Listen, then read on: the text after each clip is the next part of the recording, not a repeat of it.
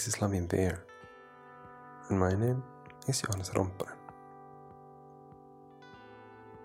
This is a podcast where I sit down with people and talk about love.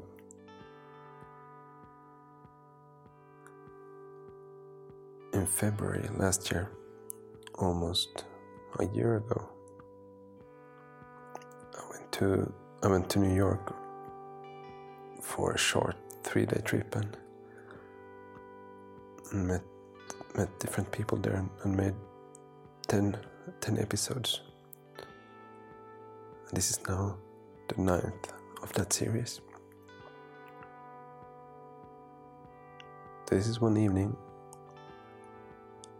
of this trip. I guess I was pushing, pushing a little, starting to feel a bit tired. I was going to meet Sarika and Christian, and like with all of these meetings, I, I didn't really know what was to expect. It's always there's a interesting tension when you're going to meet people you haven't met before. So I'm just going there with a mentality of arriving to a new space and trying to to come with a with an open heart. And once again, this it was really a magical meeting. We shared our experiences of, of relationships, discussed about how to foster it even through difficult times. I talked about my experience as a father of, of three kids, and kind of what happens when the youngest has some some serious special needs. We're spending a lot of time in the hospital, and like what, and also talked about what happens with the relationship in these kind of situations. They're really stressful. Of course, your children is your child is sick, and. and And of course, you don't you don't really see each other that much. I was thinking about a quote or something I said during during our talk. Life isn't perfect, and it is not supposed to be. I think that's something I'm bringing along quite often. So here we, we start the discussion with the, the story of Sarika and, and Christian and, and how they met. I then also share my experiences of, of my life and what my daughter Lilia has taught me about love and, and gratitude. Here's our talk. So they had given me those cookies, and there was a nice gourmet pack of twenty-five cookies, and my goal was to give them away throughout the next day. And uh, it was a fascinating experience. As I got onto the subway and I said, "Hello everyone, I have cookies, I'd like to give them away. Who would like a cookie?" And uh, it was humbling. Mm. Because I saw how I was afraid to offer a cookie to women.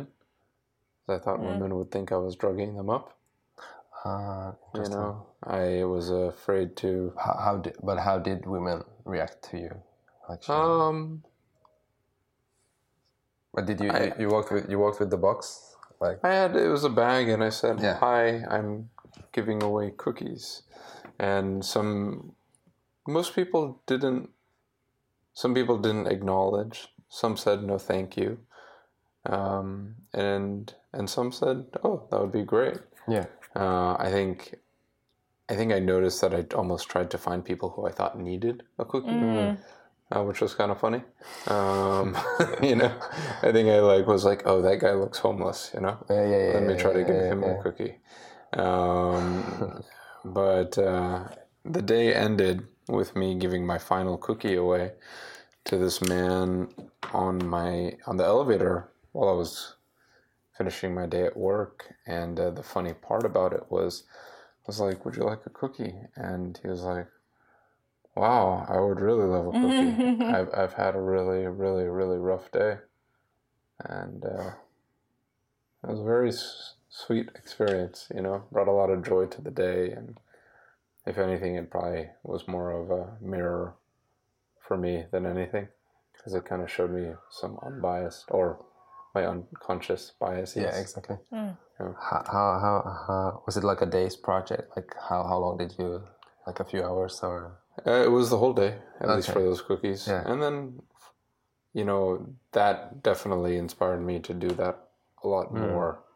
Um, and there were times where it was very moving and touching. Yeah. Um, yeah. One time, I this woman was crying, and I just I wanted to give her something, and um, actually, sub- no, actually, no, no. The story, I'm I'm forgetting it. I was sitting next to this woman, and I wanted to give something. I was practicing this, and I gave her. I was like, I just gave her a smile card. Mm, yeah. And I was sitting next to her on the subway, and she, she started crying profusely. Did you, I mean, you just gave the card? I just gave the, the card. And, and, and I said, started crying. Yeah. And uh, what happened then? She just was crying for the subway ride, and I was just sitting with her. And then that was that. You know, it was... mm. So it, you know, some things that are easy to understand and others that yeah. are leave more of a mystery than not, you know, as to what it triggered yeah. or what it brought up for that individual. But she didn't talk. She didn't no. talk. She just no, uh, she just cried. Yeah. Mm. yeah. Did you sit next to her? Or I did. did uh... Yeah. I think she shared with you that this was did what she? she needed. Maybe that's yeah. what? I don't remember she... that. Yeah. I'm sure I told you right afterwards. Yeah. Yeah, yeah you said that she... just had a really lo- rough day, and uh, this was, and this was what she needed. Huh. Was, Are you, were you were you there? No, no, no. But we were together at that time, and so this was our constant back and forth. But I, yeah.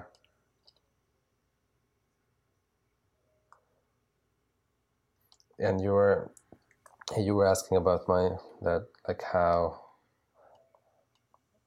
how I will do this, like, or that, that I can take it. Yeah, uh, which, whichever. Whichever mm-hmm. uh, direction I like, but well, maybe it's also, I mean, it, this is, I, I see this as a, as a discussion more than, than an mm. interview, so it's, it's, it's really, it's about us three mm. sitting at the table and, and talking. You can ask me questions, and mm. I can ask you questions. mm. And yeah, and, and we'll just see. We'll, we'll see where it goes. Usually, it goes to beautiful places, mm. and and already like a bit tired, but it's but it's um, I'm really happy for mm. for you taking the time. Yeah. Thank you. Thank you for, thank you for coming to see us to have this conversation. mm. It's special. How? Yeah, now now we have to decide like how where to start, and also I haven't done much of this. Like it, the dynamic is a bit different when you when you're three mm. than when you're just two. Mm-hmm. Mm. So, but maybe I would like to hear, hear first about. Like how, how you met and, and the the awaken awaken awaken circles and and random acts of kindness. kindness. Okay. I know you told already the story before before we started recording, but okay.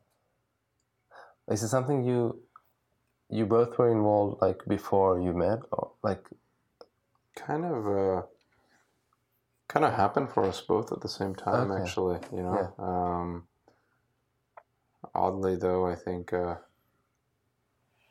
I think this was around December of twenty eleven. Eleven, yeah, that was the first time I went to a, a meditation, and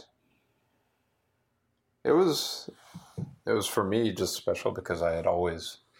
Meditated on my own. How, how I, long? How long has it been a practice for you? Um, most of my life. you know, in some shape or form. It has always ebbed and flowed, and sometimes yeah. a lot, sometimes a little less. Um, but I had never sat with others, and I'd always kept it to myself. Mm, yeah. I never felt comfortable mm. sharing it openly with yeah. friends mm. about my pursuits or inquiries into spirituality. And, and, you know, when I went that one time, I was, it's like, this is the best thing in the world. You know, it was, um, it was from a space of gift, mm. you know, to go mm. to someone's home without any, any preconceived notions, or to be sold something, or for there to be any, to be no agenda. Yeah. To just strangers, anyone can come and sit and sit for an hour and have a circle of sharing, and then a light dinner, you know. And for me, that was such a change of pace. I um, was really touched by it, and that kind of set my exploration on it, and I kept going. And I think mm. that for me, I just, to be honest with you, I felt that it was, uh, I was like, I really like this. Mm. This is my safe space. Yeah, yeah, yeah. I don't yeah. want to mess with it. And I specifically didn't want to meet a woman there. um, because I didn't want to, uh, I didn't want to pee in my pool, you know, as they say, you know, because you're just like, because I was like, ah, I don't want to mess this up. And, uh, and, um, for me, that eventually, like, um, and I was actually dating someone at that mm. time.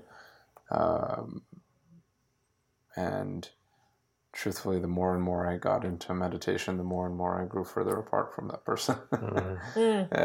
And, uh, uh, I had just, um, left my job, uh, working in the nonprofit world, creating, you know, a digital learning platform. And, uh, this kind of gave me a real special context to explore. Uh, I think it inspired me to explore on acts of kindness and service, mm-hmm. but stillness, and um, and also I think community, because I, I don't think I felt like I was a part of a community before, uh, but this kind of gave all those uh, colors to it. Yeah. Was it something you actively had searched for, like the, like belonging to a group? Or... No, I hadn't. Yeah. I mean, no, I, I mean, I didn't, I think that, I mean, looking back now, I'll say that I, I used to go to a lot of yoga and a lot of um, kirtan, which is Indian chanting. Okay, yeah.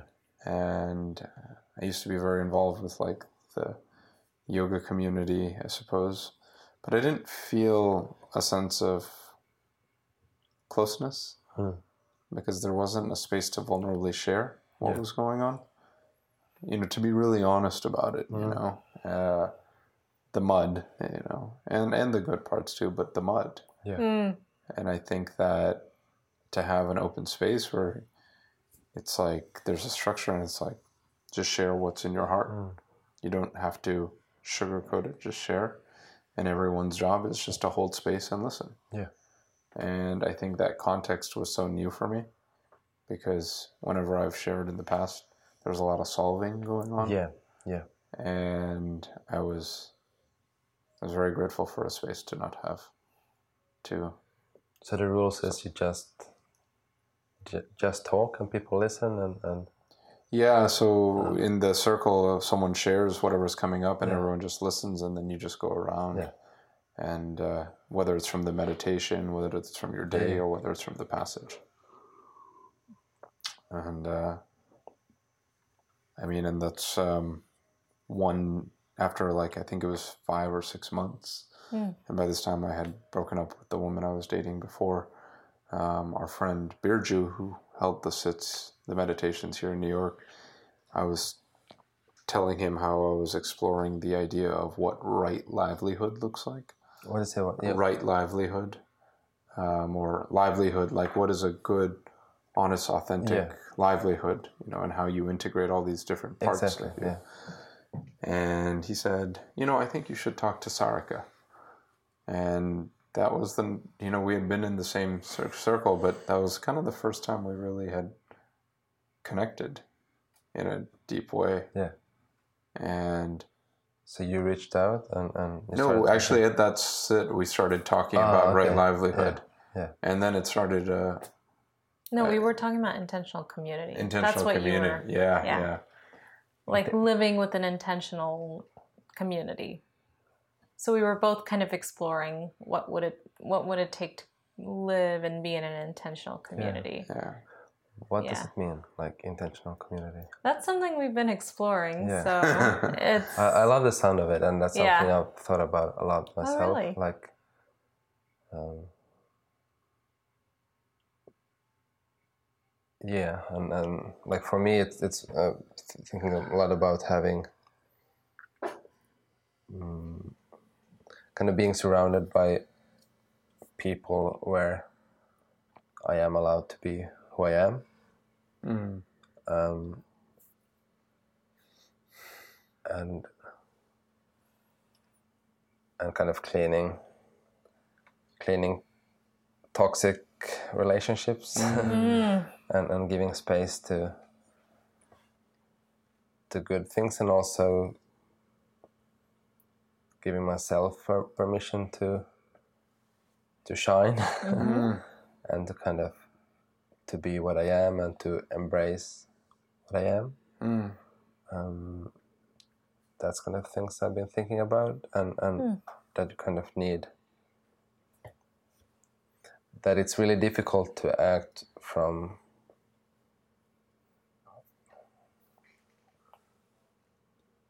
like from a vacuum, from, from like you kind of need you need you need those people around you that Support. support you and, and like yeah yeah and that's that's and also the fact that it's it's really nothing to take for granted, and, and I mean and, and, and that those people are difficult to find, yeah. but sometimes you just like you feel an like immediate connection, and, and, and that's like super yeah valuable.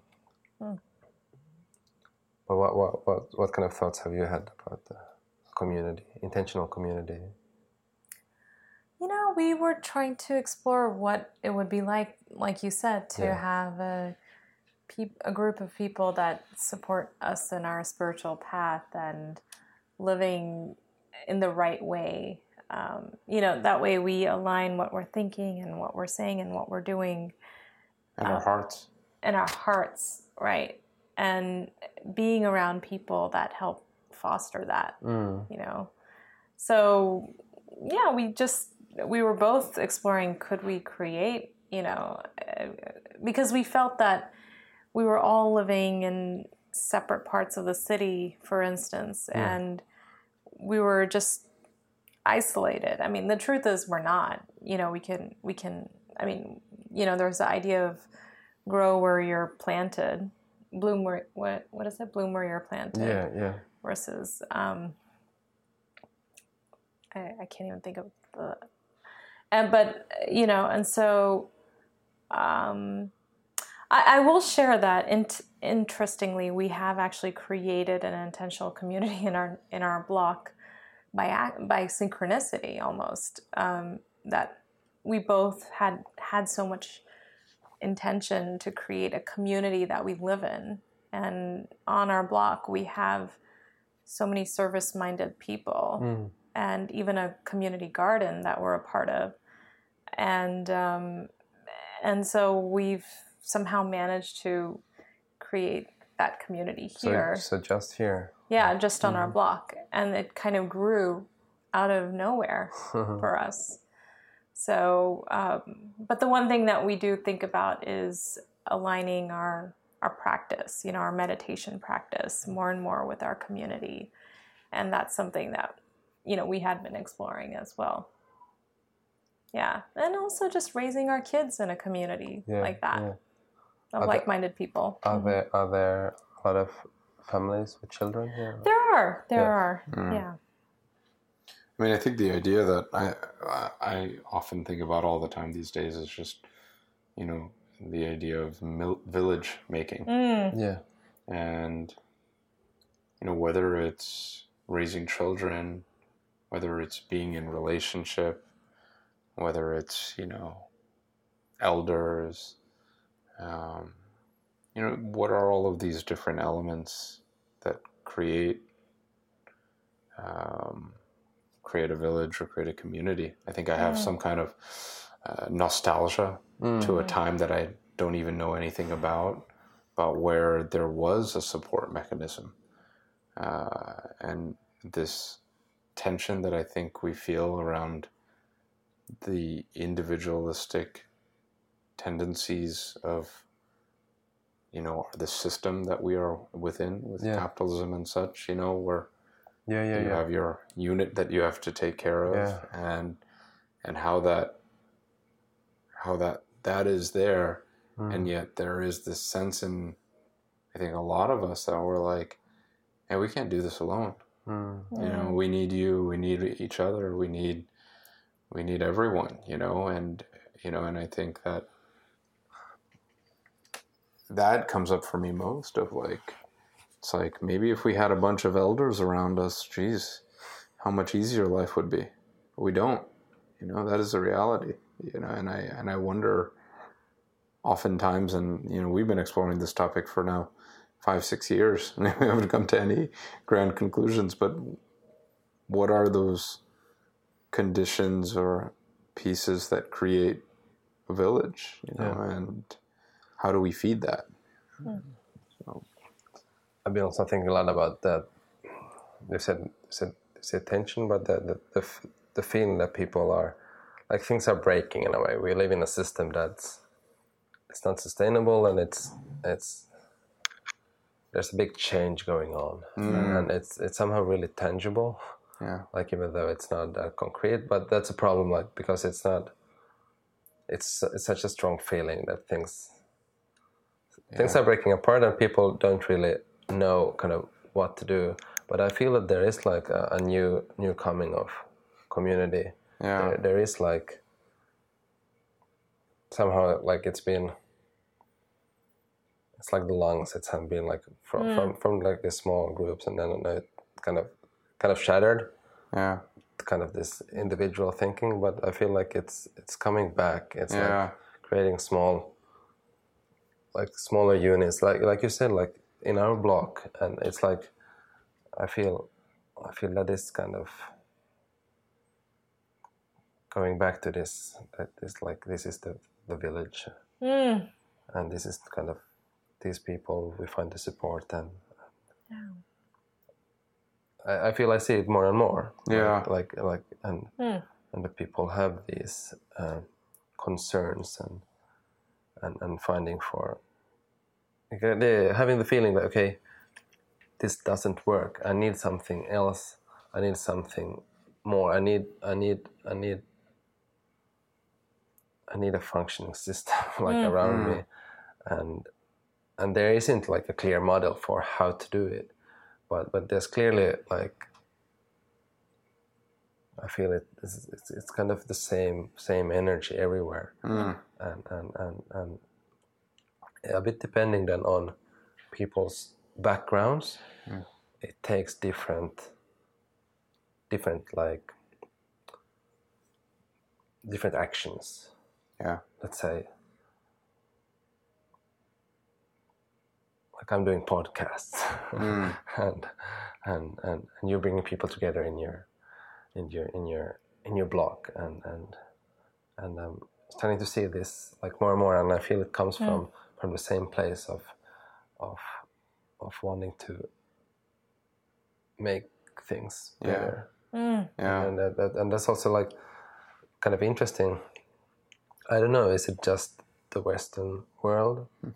That, that that is like, but but like, I come from Finland to New York, and and sit down with people, and, and it's a completely same.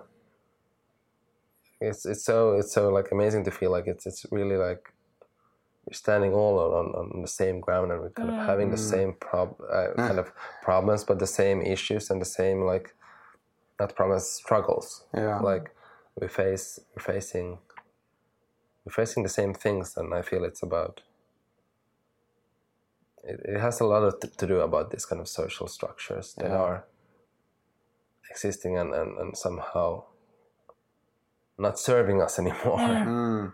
Yeah. I think that there's, um, you know, sorry for interrupting, but I think that we're also evolving as um, as humans in our relationships. So uh, there's, uh, you know, in one model, there there are three different stages for relationships, mm-hmm. and the first one is codependence, and if you look at it from the life cycle of a human, that's a child. You know, a child is dependent or codependent on their parents, right?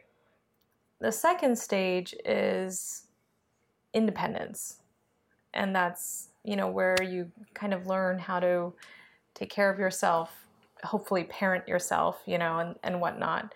And then the third stage is interdependence, healthy interdependence.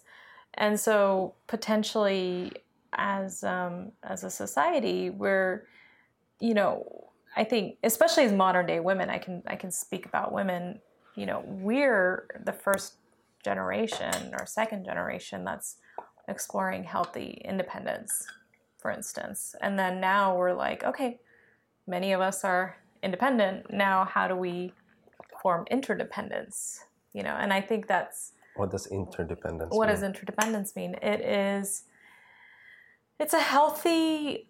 It, it, I almost think about the cells in our body, you know, mm. or organs in our body, that they are working in tandem with each yeah. other, but they're not.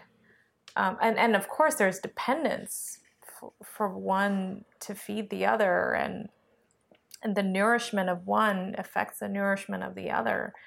But they're all functioning um, also as individuals yeah, in yeah. a way. There's give and take, but with um, with a healthy kind of context.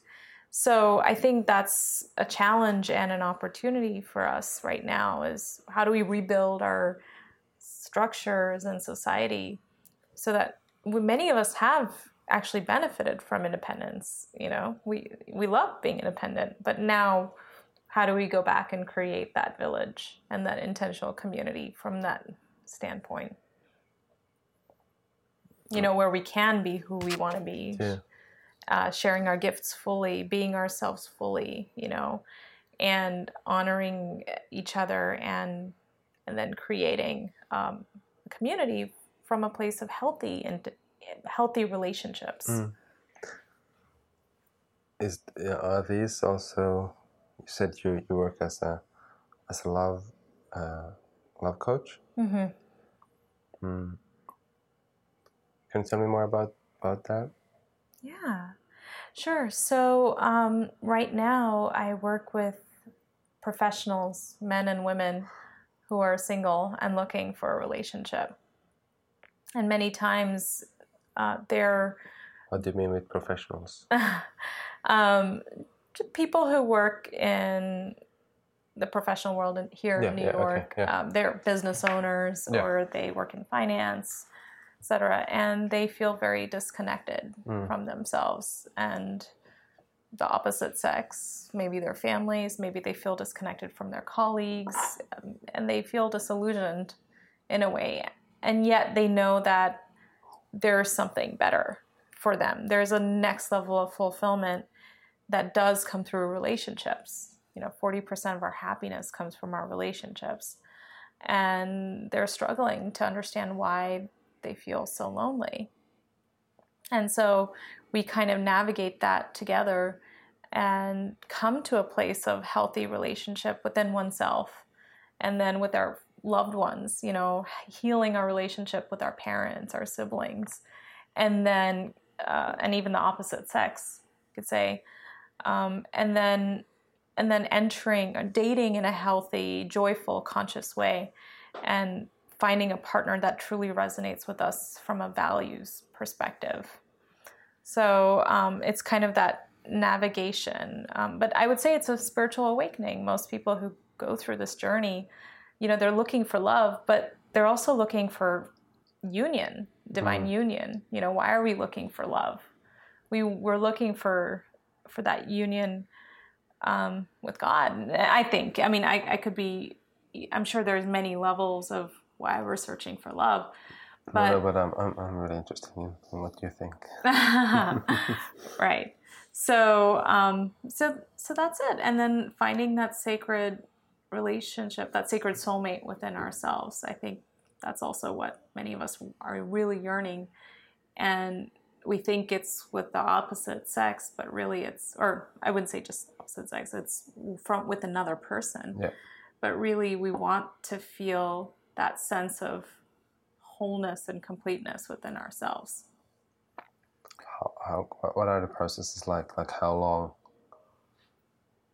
Uh, it, do you have like a certain? How does it typically look like when you when you start a, a client relationship?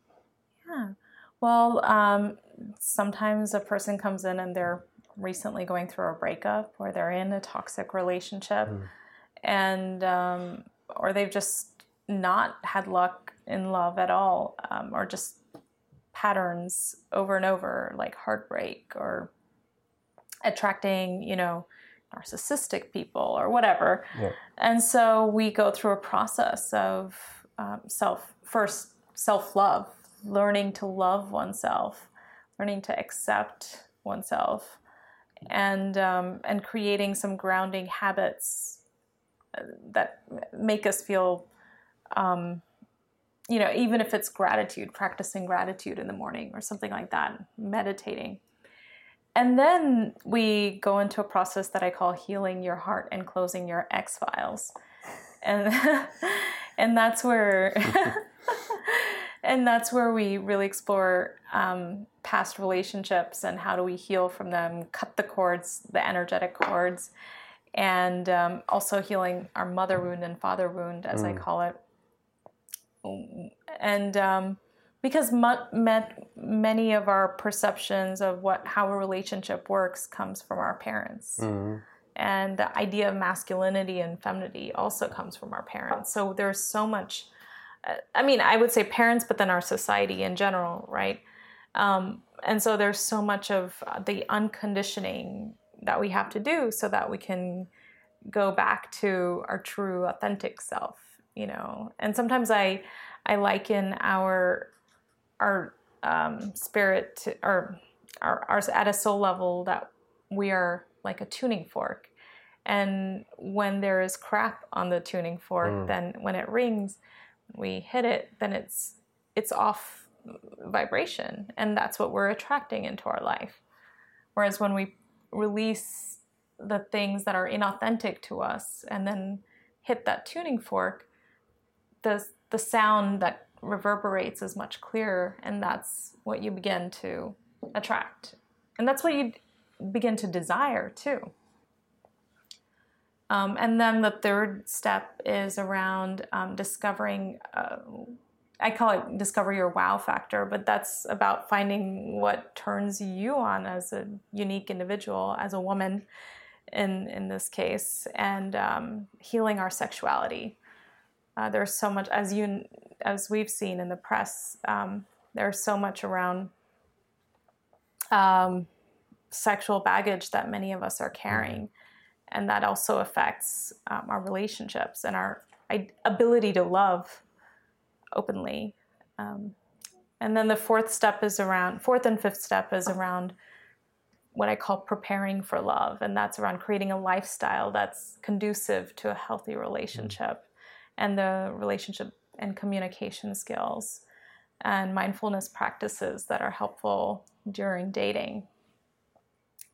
And and then it's about dating with confidence, taking proactive steps in your dating life, you know, and seeing dating as a spiritual journey. You know, it's not so much about finding the one, although that is obviously the end goal, but it's the journey. Mm. It's a journey of um, uncovering deeper and deeper fears that you have about love, about who you are and loving and loving yourself throughout. So I would say that's kind of the journey. Yeah, yeah. How, how did you find, like, how did you come to this, that I want to, I, I want to work with, with love and relationships and, and helping people? Well, um, I uh, it was a cultural thing at first. In our culture, in Indian culture, getting married is a very important uh, thing for us. So I always knew that I wanted to find a partner, and yet I had so many challenges in it. Mm. So it forced me to study. I'm also a student, so I just keep studying about, you know, love and relationships. And eventually I started coaching women and dating.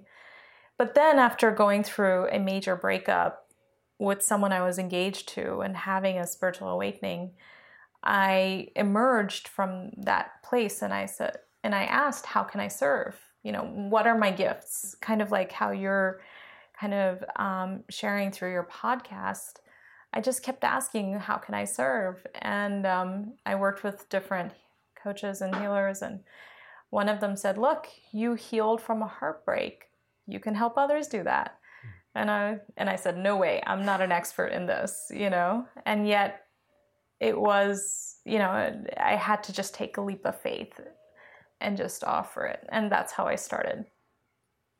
When was this? And this was in twenty twelve. Yeah. Actually. Oh, no, twenty fifteen when I actually started coaching in this. Yes. Yeah. And and by then, my relationship with Christian, whom I'd met right after, a few months after my heartbreak, yeah.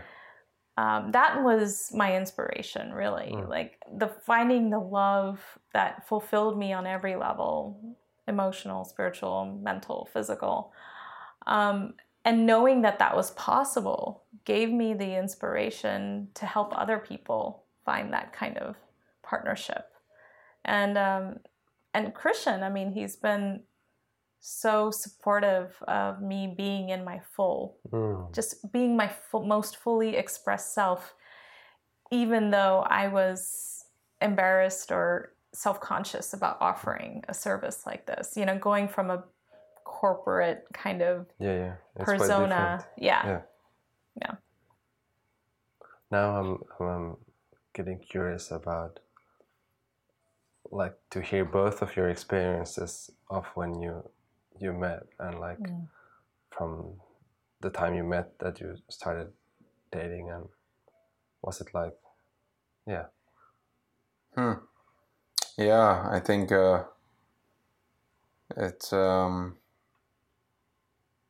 you know, when I look back on that time, I think probably the story that Sarika finds to be the most funny was, uh, you know, I had actually just gone to a, um, I'd gone to see Tony Robbins, was, you know, and... Uh, I mean, on one on a one-on-one, or I would. Uh, I, I, no, that would be amazing. No, you know, I, I hear that's like a million dollars a minute. Um, but so a seminar. Yeah, yeah. I went to one of the four-day seminars, yeah. and uh, you know, before that, Sarika and I were talking, and uh, I, I, I was like very intrigued, or very just like there's something here, you know, in terms mm. of these emails and these discussions that were going on. Um, and, but, you know, I, I also felt... Uh, you mean going on between... Between, between Sarika yeah. and I, yeah. yeah. But there was, it was all completely platonic. Mm. Uh, I think she probably looked at me more as a brother uh, and potentially more as a monastic um, than anything romantic.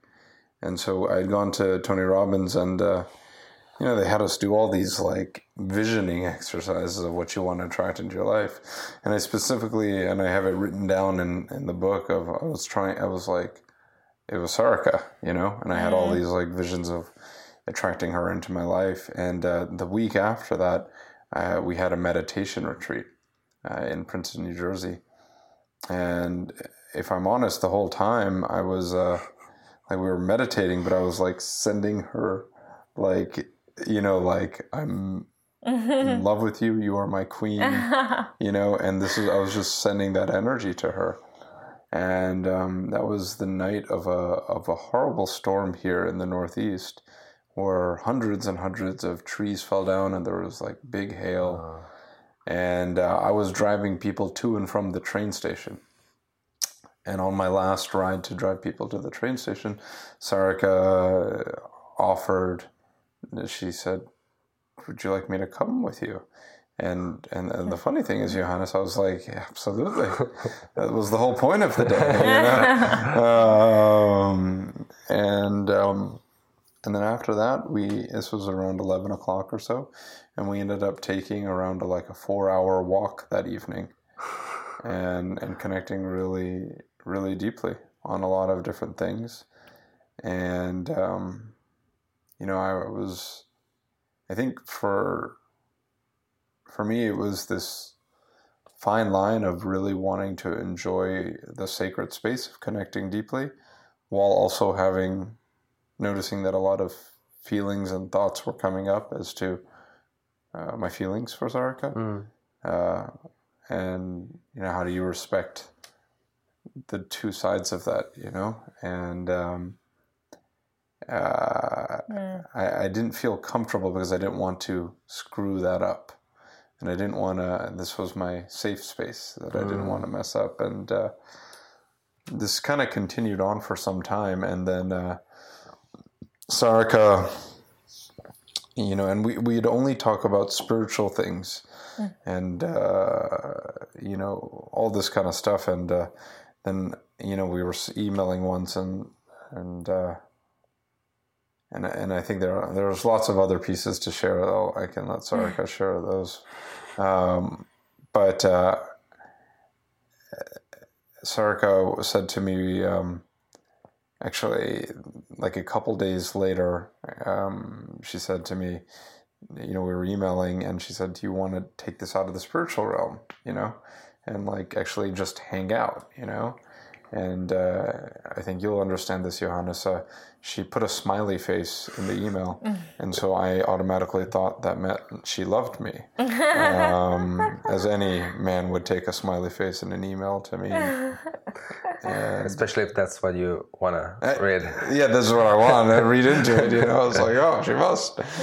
Um, and then we, you know, we had a lovely evening. We had a date, you know, and uh, I really wanted to make my intentions clear. Mm. So I brought her a flower uh, because I was, uh, it was important to me that she realized that uh, I had intentions in that way. I didn't want to just be a, uh, I didn't want to just be in the friend zone, you know, as they call it. And uh, and uh, so we had that a lovely day of just literally walking, and I found that to be the most interesting beginning premise of our relationship, that it revolved around walking. Mm. We didn't go out on like, oh, let's go see this show, that show, yeah, yeah. to get to know each other. We took walks and we just talk about life. Mm-hmm. We'd connect on what we saw and what our life experiences were. And that created a really kind of nice, regular context. And uh, the interesting thing that happened was that right after that, um, so we'd got one on one date and then maybe another.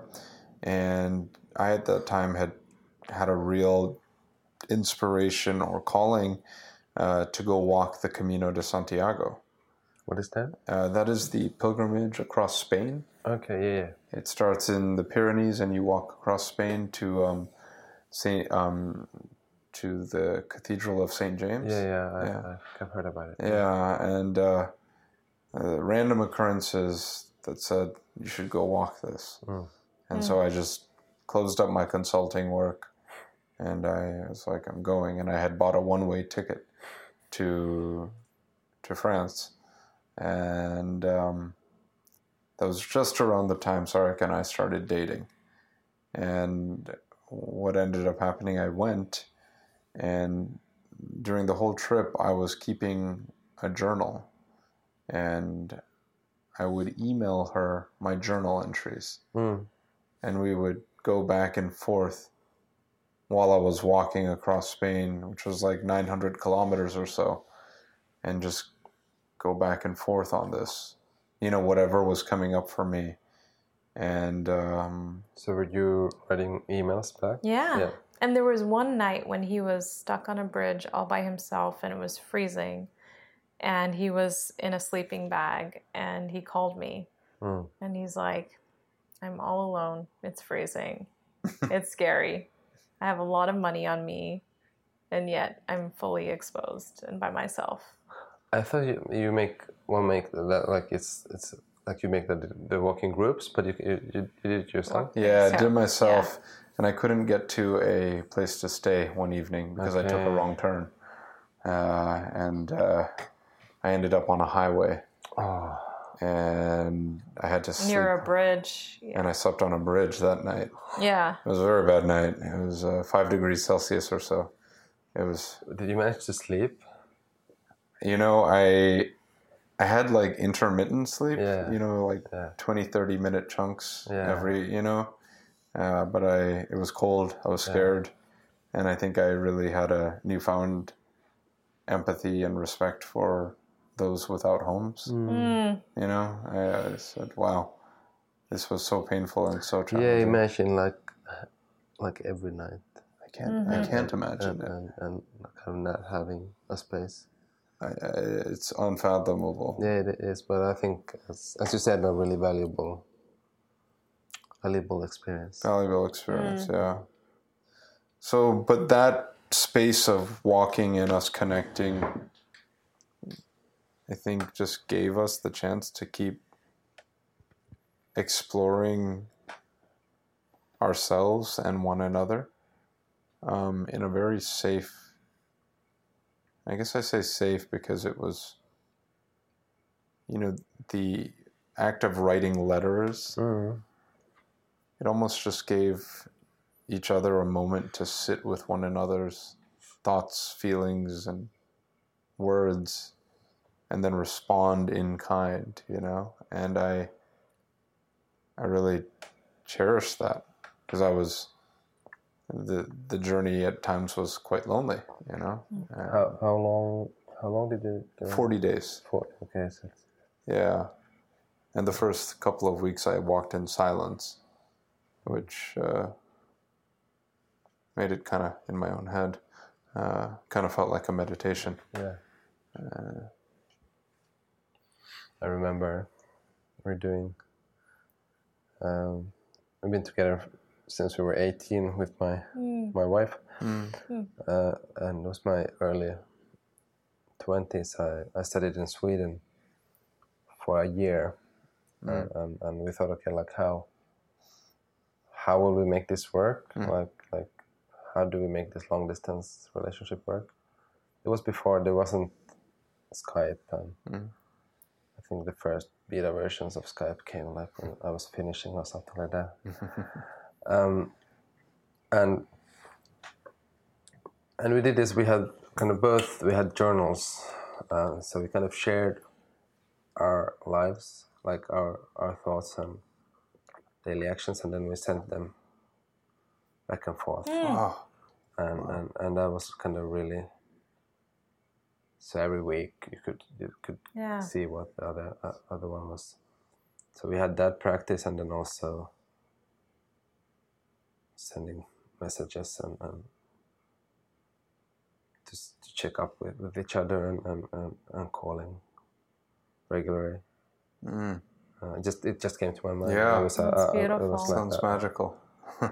and but like a year, like we felt like that. Like also when I went there, we we thought, okay, like let's see, like. Let's see if, if, if our relationship is strong enough. Mm. And and because I really wanted to go for, for the school and, and, and Nina supported me. And, and but it was interesting to see, like especially now when you can reflect, reflect on it, that that we were committed on the relationship and we wanted to to kind of keep it alive even though we were we were separate. Um, mm. And and that's also when I'm thinking about relationships. That that's something that it, that is that it's so much also about dedication, yeah. and in a way, it, it like like I mean, to every day it is like that I want to be with you, and it, it is kind of my it's my choice, and like mm. mm-hmm. yeah, okay. I love that. It's so funny you say that choice. I think for the first like year or two that we were, or year that we were dating, we would often, um, or I don't know if you remember how we had the discussion always that we're making the choice every day. Yeah. Yeah. To, and we to, continue to. Right? We continue to. We continue to make yeah. the choice to be together. Mm. You know, even though we're married yeah. and have a kid, it's like, it's yeah. you choose to show up. Yeah. Right. Yeah, yeah. Because it's a choice. It you is. Can also choose not to, even exactly. if you are together, you know. Mm-hmm. And yeah, yeah, yeah. And that's that's there too. Yeah. And, and you have to recognize that. Exactly, and being being aware. Yeah. Of that. How do you feel? Well, like it sounds like your relationship was stronger, like after after your trip, and you. And yeah, this. I think so. I think so. Definitely stronger. I mean, I think. I think the funny thing is, and I'm sure you might have seen this with the journal, is just this idea of self-inquiry. Mm. Like as you're learning about yourself. Yeah, yeah, yeah. You know, you're becoming yourself as you gain that awareness and you're reflecting on it. And when you're with someone who can support you in that inquiry, and because it's messy, mm. you know, we don't know.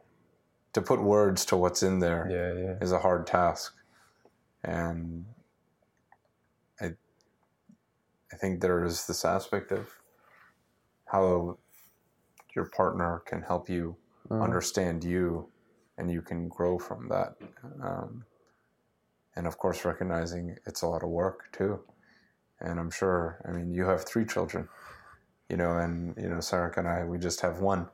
You know, and, you know, there's work, there's life mm, and all this, yeah, and there's relationship it's, it's... and how you still bring that into the day to day, you know, and how you keep those practices that help you keep connecting yeah. deeply, because it can get sh- shadowed yeah, yeah, by yeah. everything else going on. Yeah, I'd yeah. be curious to hear how you do this mm-hmm. uh, because I, I thought I had a busy life. Uh, but I think with three children, I can't mm. even fathom, you know. And well, I noticed it's it's something, something. It's difficult, like like it's something, especially like, like I said, we have uh, well, our youngest one is a special needs kid, and we often spend times in the hospital and and like let's say. They were like a month ago. We, we spent like eleven days in the hospital, oh. and and like those periods are, are like then with my wife we we take turns like every night, every second night, sleep in the hospital. So for those periods we just we don't we don't see each other. Like one of us takes care of the the, the older boys, and, and one of the us takes care of, of our daughter. Um, so especially after those periods, it's like, ah, hi, hi, I've seen you somewhere. um, and and and and because there is so much happening, like, and so much that takes the energy. Um, mm. You have to be really mindful of. And and you really need to want to kind of create that space also for the relationship. Um, and I noticed like it, and it's sometimes difficult to if if you're not kind of in the same like mental space. Uh, I think if if if we both are just really tired, then it's okay just to like. We, we take those short moments before we go to sleep and acknowledge each other, and but but then it gets more difficult when when it's imbalanced. Like one of one of us let's say, is more tired and, and needs more rest and, and, and own time to, to, to reload and, and then to kind of find that find that balance um, and kind of also acceptance that that, that the needs are all, all can is also can be dif- different mm. um, and especially like in family where, where there's five people and and five needs mm-hmm. and and so so for me I think it's it's about being mindful about it and and and, and also accepting, and of course there is frustration and, and it's I also noticed that I lose myself easily mm-hmm. like when when there's so many people around me that that I feel that they need me mm. so I easily I easily forget that I need to take care of myself too to be able to take care of of of others um, so in the same manner that that in a relationship we each day choose to be with other, this too kind of is a daily exercise to kind of being aware of mm. of the circumstances and being aware of listen, listening to my what I need and, and, and kind of taking responsibility of of organizing, let's say. Like for example, also just doing this trip was mm. was a, a thing that that I personally really needed, and, and I felt that this is important, and and even though, like I said, we were in hospital two, two weeks ago, uh, so mentally I already like I was also preparing to cancel the trip because if, if we have a child in the hospital, I'm I'm not willing to to leave, and it's it's impossible to focus on anything when you when you worry just worry about your children. Um, But also these kind of conditions that, that that we know that we are regularly in the hospital, and, and in the longest period it's been like six months that it's it's easy. Uh, it's also something that one you kind of have to learn, or that that was like for me kind of the biggest crisis when. Um, When Lilia, Lilia was born. Uh, What's her name? Lilia. It's okay. it's, it's the Lily in, in. Our daughter's name is Lila. Ah yes, okay. it's it's it's uh, Lilia. Lilia. Lilia. Yeah. Lilia. Very pretty. Thank you. Mm, so when Lilia, Lilia was born, the biggest challenge for me personally was to accept the insecurity and to accept the fact that.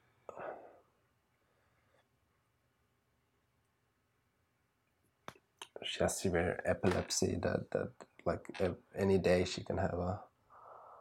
Uh, uh, the character of ep- uh, like the epilepsy is that it, it it's really unpredictable, especially like uh, at a young age. It it becomes stable like when like after after the teens when you when you when when you're an adult and, and the brain doesn't develop so much anymore.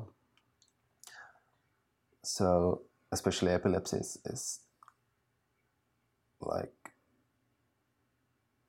a scary uh, disease because because you can't really you can't really plan, like, so there's this element of un- insecurity all the time, and, and I noticed that that was something I was struggling with a lot, like having having this. I think now after four years we kind of have s- systems in place that allow for flexibility, let's say, and also like I've organized my work in the way that I have a business partner and, and colleagues around me that I know if if something surprising happens, I know that they can we can make it work mm-hmm. and, and they also kind of accept these kind of conditions, and um, yeah, you asked like how how does it work? It doesn't always work, mm. and but it's also about accepting that, mm. and and and accepting that.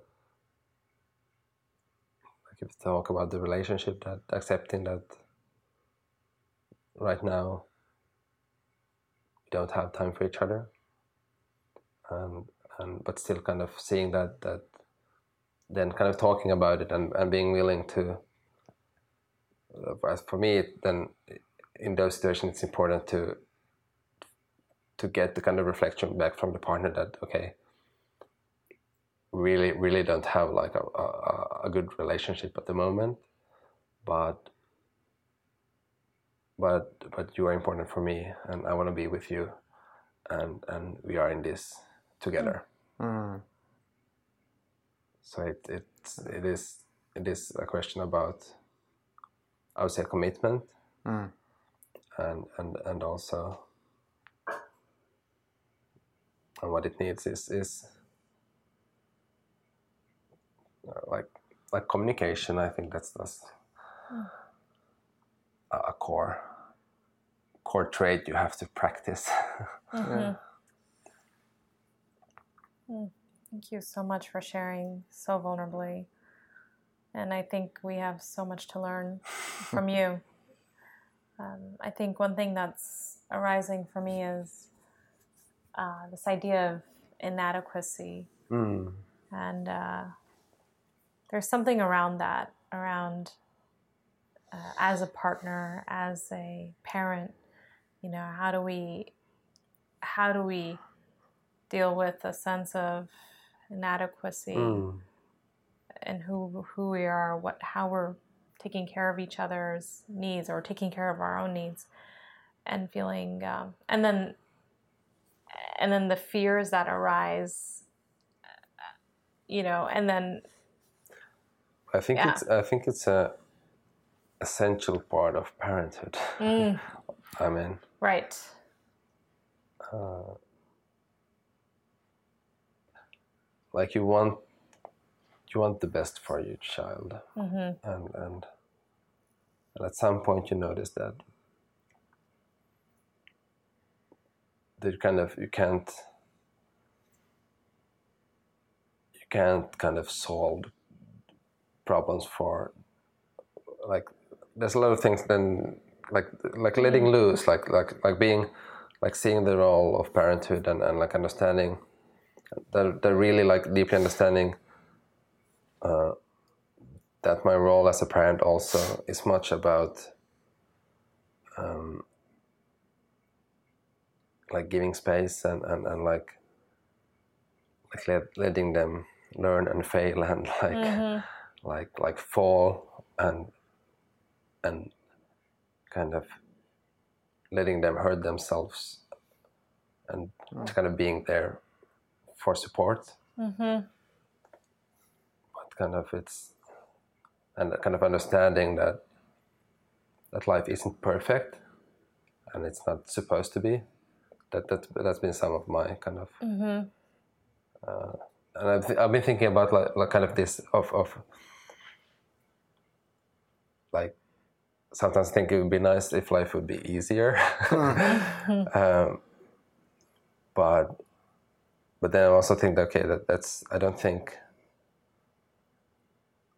I don't think life should be easy. I am like, like I'm not expecting life to be easy, mm. um, and I'm kind of um,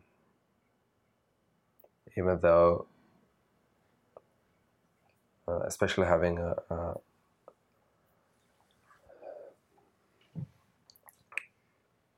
a child that needs a lot of extra care, um, we I, I think I, I feel we we uh,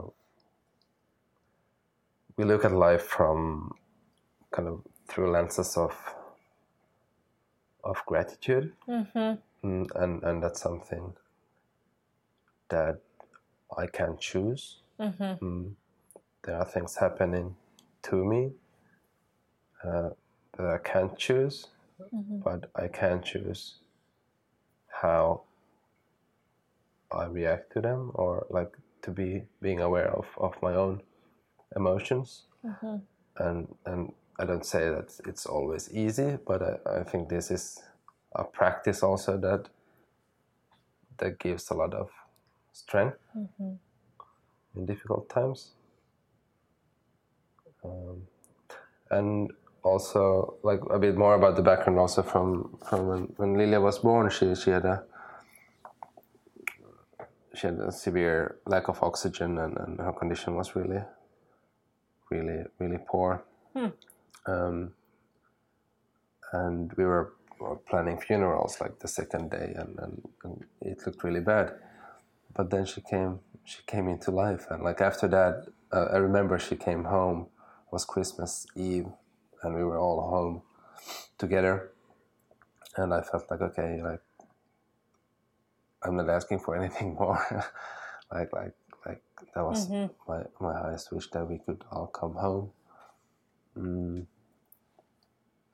And we also had um, just before Lilia, we had a, a a late miscarriage, which also was like really, it was really really hard. Mm.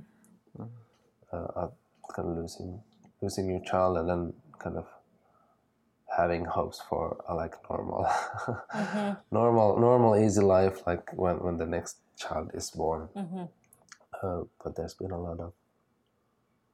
A lot of struggle, but a lot of lot of happy happy moments, a lot of gratefulness. But I but I must be honest, at the moment we, we are quite tired, because Lilia has had has had again a difficult difficult period. Mm, yeah, that's in short. Yes, it sounds some, like some some thoughts from, from our daily lives. It, it sounds like Lilia is. Has been such a true teacher of love. Yeah, yeah, I was I was about to say that also. That, like she's she's our guru. Yeah. Wow. Mm. And she's and she's only four. Mm. So so there's there's a lot of teachings ahead of us. Well, and and already what you've learned about being your most, I mean, about even pushing your own edges and love. Mm. And, and, yeah.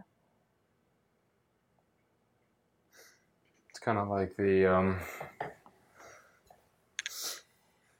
just seems like sometimes the experiences just tear your heart up, mm. your heart open wider. Mm. You know, just opens it up more and more. Yeah, I think I think you then you're in a, like uh, you're kind of then in the crossroad of kind of choosing, like like e- either either you kind of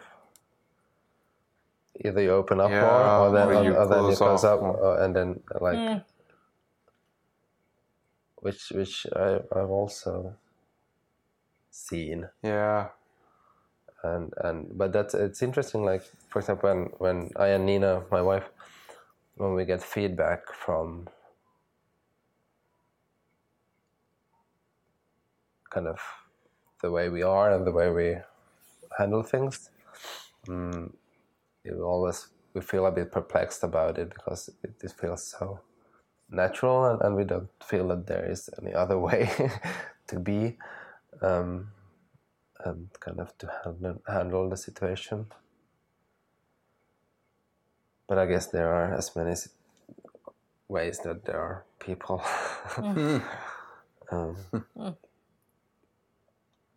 I was curious to ask you about mm. about um, because that's that's often also what I get, like like being really open and and reflective and and. Mm. Mm, so I get a lot of feedback also about like, because that's not like typical male mm. in a way. Uh, uh, like characteristics, mm, especially not like Finnish male characteristics. Like the, the Finnish male is typically uh, they don't speak. Um, this is the kind of characteristics. Mm. Mm. And and I had the same experience as you. You said earlier that, that you felt like you had a lot of. And I never thought about that myself so much that, that most of my friends are female, and and, and those were the ones I, I felt I could connect with, and, and there was this kind of openness. And also that's something I've, I've been thinking about like lately, that that I don't really have that kind of longing for, for this kind of also male companionship, mm. yeah. Like brotherhood, where where where. But I'm, I'm kind of getting there and building up, and like like this like meeting, yeah. meeting meeting other other other guys who who has has this kind of similar experience of life, and, and, and being these kind of sensitive sense yeah. and like souls. In in Helsinki we we we started this group of.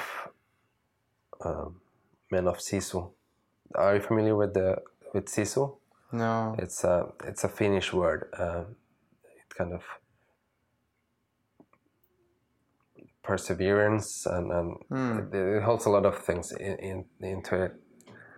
But there is this um, this girl, um, woman Emilia Lahti. She's working, or she's she's she made a working a PhD on. on the topic, and, and, and she's advocate for um, for like working against violence, and now she's doing a, a, a crazy project in New Zealand. It's going on right now.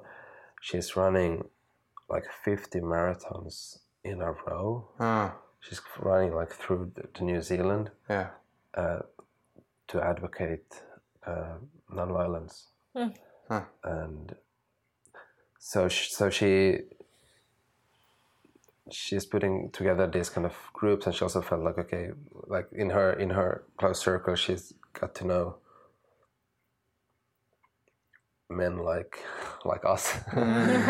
and, and and she wanted to bring them together, and, and now, now there is like this group in Helsinki that, that started to have regular meetings, and, and where we kind of kind of support each other. Mm. And, and and kind of having this it's wonderful support group, which yeah. has been really really valuable. Yeah. yeah. And I, I, one of the podcasts yeah. I'll I'll need to send a link to you was the Norwegian Eivind Skjellum. He does he has this training program for for for men.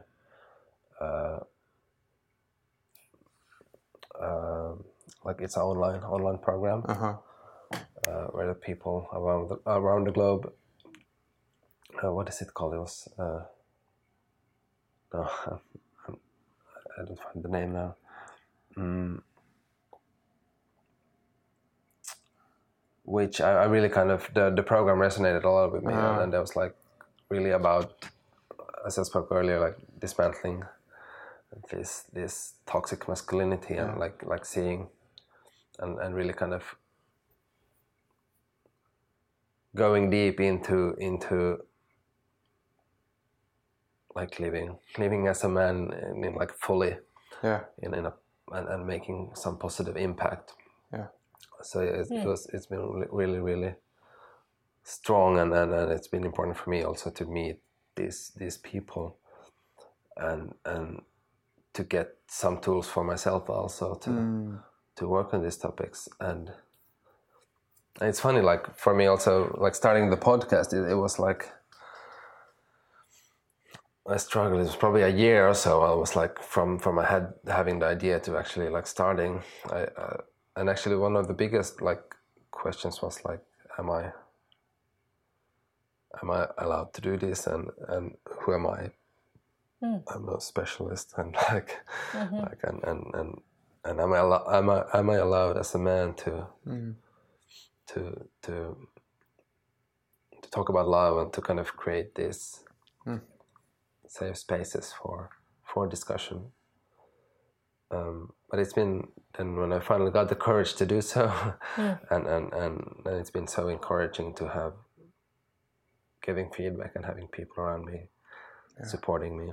And, and kind of the deeper I go with this, the more, the the stronger I feel mm-hmm. kind of with this work. Yeah. And and and, and I feel, yeah, a, a true kind of labor of heart. Mm. Mm. Mm. And somehow you can't go wrong when it come, comes from your heart. Mm-hmm. And, and that's mm. really beautiful. Yeah. Yeah, I think uh, this aspect around, you know, um, you know, just what it means to be a man, mm.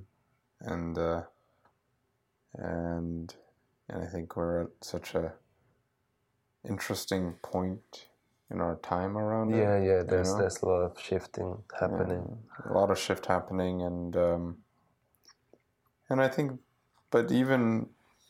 You know, there's all the outer context that is going on, and then I'm even noticing in the inner context mm. of uh, becoming a dad. Mm, yeah, you know? yeah. Um, yeah, and there's this idea of these different hats that we kind of wear. Yeah, yeah. It's like, okay, I'm a dad, I'm a partner, I'm a romantic partner, mm. and all these. You know, I'm a I'm a son, I'm a brother. Yeah, and. What does it mean to be a man? And I, I think that, you know, as young, as a young boy, I remember so much of the, so much of the ideal or, or view of like that uh, personification of a man mm. was Batman or Superman, you know, in this modern myths, so to speak. And, you know, they didn't need anybody. They didn't speak much. And they were men of action. They were very mm. strong. And mm. I think in some ways that's that's built into the psyche. Yeah, yeah. And uh, and I think that, you know, we as as young boys we, we look we look for those models, you mm. know. Yeah. And uh And we put all of that weight on our fathers mm. to be the perfect man. And as as I'll say for myself, uh, clearly not there. So, you know, I think that's a heavy burden for any one man to, yeah. to carry. And I think that this aspect of men coming together is increasingly, yeah, I think it was something that was there in the past. Mm. And, you know, for me, I, a very good friend of mine, um, you know, started a men's circle here in New York. Yeah. And um, it's just six or seven of us. And we, we get together every two weeks and we sit around a fire. And, You're actually and, on this block. On this block. mm. And, um, we connect on something, you know, yeah, and uh, connect deeply, and mm. actually our and we have this uh, we have what we call arcs or themes, mm. and um, we meet for seven sessions, and we decide whether we'll continue. And we've been mm. doing this for two years now. Our current arc is on manhood mm. and what that means, and I think that uh, well, I, I think that. There's so many questions and so much tied into it, you know, I and I, I think that it, this idea of brotherhood, mm. you know, and uh, and I think for, for women too, of sisterhood, are really important concepts, mm. you know, uh, but I do feel as men that there's, there's something particular going on, and... Uh, You know, I, I I hear the statistics about, you know, suicide with men, or so much of the violence mm. that is occurring has to do with men, And I can't help but say, well, there seems to be something systemic here around how we're raising mm. men and how we're becoming men. And that it's not as much a part of the conversation. You know, there is no right or wrong answer here, but clearly something's going on. Yeah, you know? yeah, yeah. And yeah. even myself, I, I think that I'm able to be open and vulnerable, but it's still a lot of hard work. Mm. I prefer not to. Mm. Like, my habit energy is the opposite. Yeah, yeah, yeah. I like to think I'm Batman mm. and don't need anyone's help, you know? That I can keep pushing on and save the day. You know, this lone wolf idea. Yeah, yeah. And, and the burden that that can put on our partners. Batman, uh, Batman is so lonely. He's so lonely. And yet we idealize him. Yeah. He's yeah. ingenious. He can always well, figure out. He has ramen, right? Yeah. um, in later comics. Yeah. Yeah. Um, but I think that this idea of, you know, how we're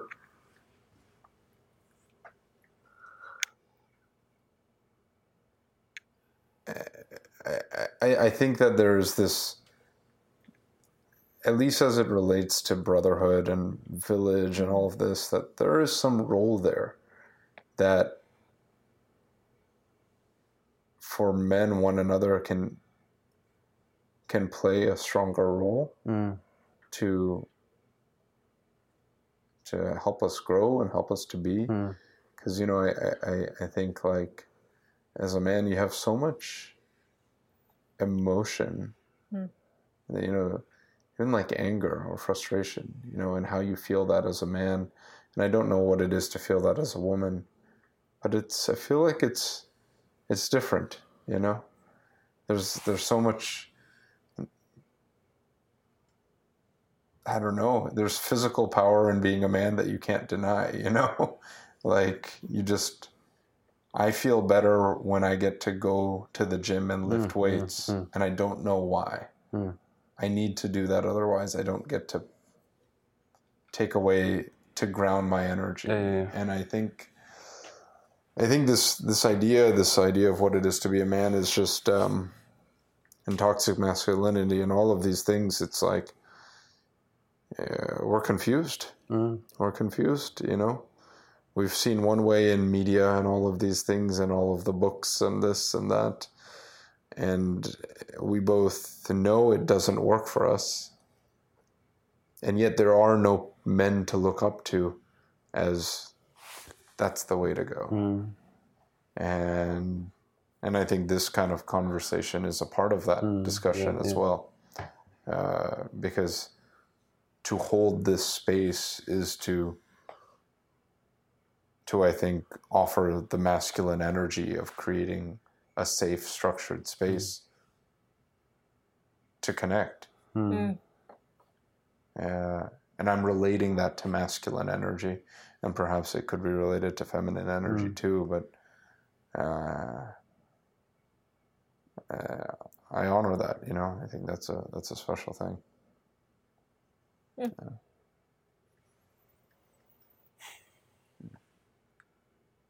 I think it's time to wrap up. Mm. Do you, do you have something still in, on, on your mind you would like to share or talk about? Yeah, well, I'm I'm personally just feeling very grateful. Mm. Yeah. yeah, me too. It's it's and that's a nice feeling. mm, me too. I was thinking about the magic of the context of our conversation today. And just before you came, Johannes, Christian and I were exploring our relationship and we're like, is this it?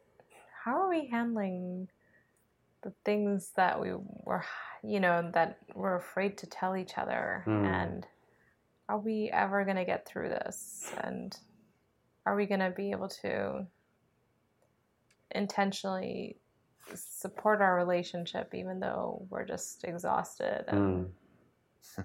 busy and tired and want to have our own time to do our own things yeah. too, and you know, and so there's almost this impasse, you know, like there's almost like I was imagining that there's a man and a woman, and then there's, or two partners, and then there's this deep abyss.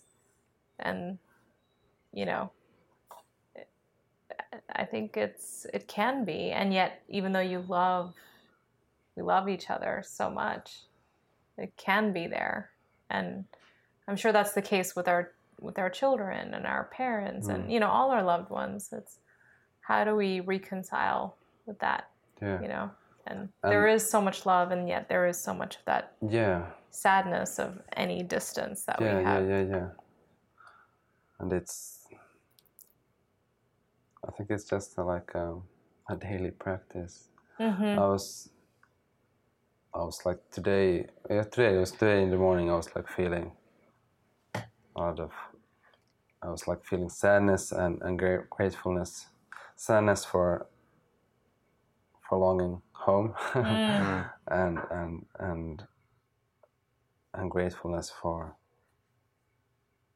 also for, for me being able to, to be here. And I think it's, it's a lot about, um,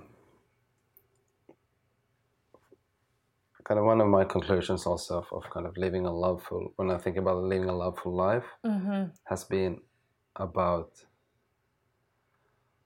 um, kind of living it fully, mm. like, and accepting that all these emotions and things mm. can be there at the same time. Mm-hmm. As you said, that there is... Um, there is like the longing for to be together, at the same time there's longing to be alone, and the same time there's tiredness, and the same time it's there's energy, and like like kind of I think it's really important to kind of to see that okay that as a matter of fact here is everything mm. and it's here at the same time, and, and we can't necessarily kind of act upon everything at the same time, but all these kind of intentions and energies are there, and, mm. and like just like in a way making them visible, and, and, and kind of being with them, and like okay like this is how it is mm. and and like and, and it's okay mm-hmm. mm. and ha- but I I think that you talked about commitment. Yeah. And uh, I think commitment is the glue. Mm. Mm-hmm. Yeah. Thank you. Thank you. Thank you. Thank you. Thank you. Mm. Mm. Thanks. Thanks to all the listeners. I just want to say uh, thank you to Jure Pirinen. He's been helping me with the sound work, and the sound here you hear in the background is, is by Jure. No, it's exciting now. The the New York series coming coming to an end. There's still one one episode, and let's see what's what's happening after that. Nice to have you along. Bye bye.